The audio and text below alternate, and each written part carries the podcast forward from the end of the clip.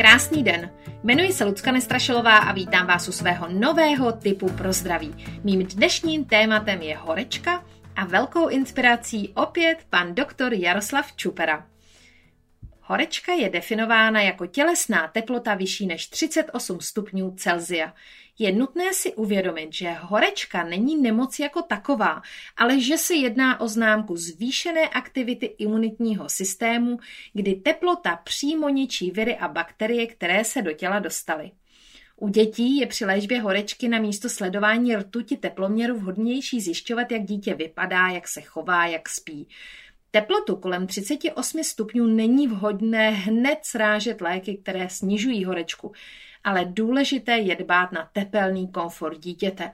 Zabezpečte mu dostatečný příjem neslazených tekutin, hlavně omezte jeho pohybové aktivity. Tělesnou teplotu u dětí se doporučuje snižovat, až když se blížíme k 39 stupňům.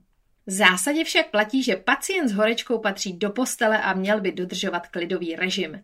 Nemocnému nabídněte tekutiny nejlépe ve formě bylinných čajů, ředěných džusů nebo čisté vody. Chutě nemocného a intenzita jeho žízně jsou pro lékaře homeopata důležitým vodítkem pro výběr správného homeopatického léku.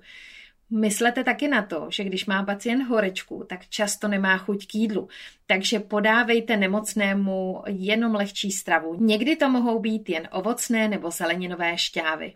Jak si s horečkou poradit? Většinu horečnatých onemocnění můžeme začít léčit doma. Lékařské ošetření je však nutné vyhledat co nejdříve, pokud horečka postihne velmi malé dítě přibližně do třech měsíců věku, nebo je u pacienta abnormálně vysoká, už se dostáváme přes čtyřicítky. Navštívit lékaře je také dobré v případě, kdy horečku doprovází silné průjmy, stuhlý krk nebo náhle vzniklá bolest hlavy, vyrážka, světloplachost, výrazná ospalost nebo dokonce letargie. To jsou příznaky, které mohou signalizovat závažnou až život ohrožující infekci, například meningokokovou.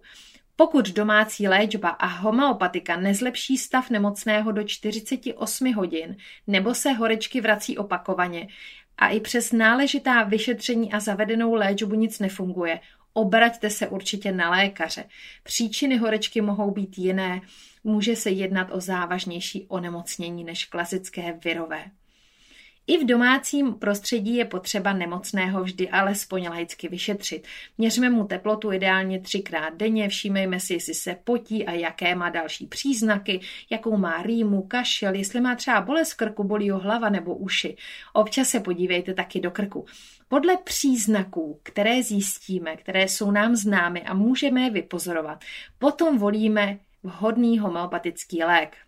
Jaká homeopatika jsou účinná na horečku?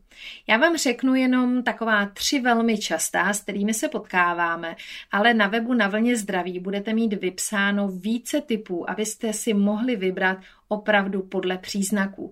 Více informací najdete i na webu světhomeopatie.cz. Takže prvním homeopatikem, který byste mohli potřebovat, je Aconitum napellus v ředění 9C. Jedná se o homeopatikum vhodné na pruce se objevující vysokou horečku, při níž je kůže suchá a pálivá. Ta se nejčastěji objeví po velkém prochlazení. Doprovází velká žízeň, neklid a úzkost. Typické pro ní je, že se objevuje či zhoršuje kolem půlnoci. Velmi častým lékem horečky je beladona v ředění 9C. Je to homeopatický lék účinný na náhlé horečky, které zprvu charakterizuje suchá kůže doslova sálající horkem. Zejména u malých dětí se můžeme setkat s tím, že dítě má horkou hlavu a chladné tělo nebo studené ruce a nohy. Později se potom může objevit pocení, sliznice jsou suché a pálivé. Horečku navíc doprovází pulzující bolesti hlavy a stav zhoršuje světlo a hluk. A velmi významným homeopatickým lékem na nižší horečku je ferum fosforicum v ředění 9C. Je to homeopatikum, které je vhodné na horečku, která nastupuje pomalu a není příliš vysoká. Nemocný má při ní červené tváře a mírně tepavé bolesti hlavy které se zlepší studeným obkladem. Vybraný homeopatický lék, který nejvíce odpovídá obrazu horečky, podáváme zpočátku ve 30-minutových intervalech. Celkem 6 dávek po 5 granulích. Vybraný homeopatický lék, který nejvíce odpovídá obrazu horečky, podáváme zpočátku ve 30-minutových intervalech. Celkem 6 dávek po 5 granulích. Když se stav nemocného zlepší, přejdeme na jeho podávání každou hodinu. Intervaly pak postupně prodlužujeme. Pokud se po těch úvodních šesti dávkách stav nezlepší, je pravděpodobně nutné zvolit jiný lék anebo vyhledat lékaře. Přeji vám klidný adventní čas.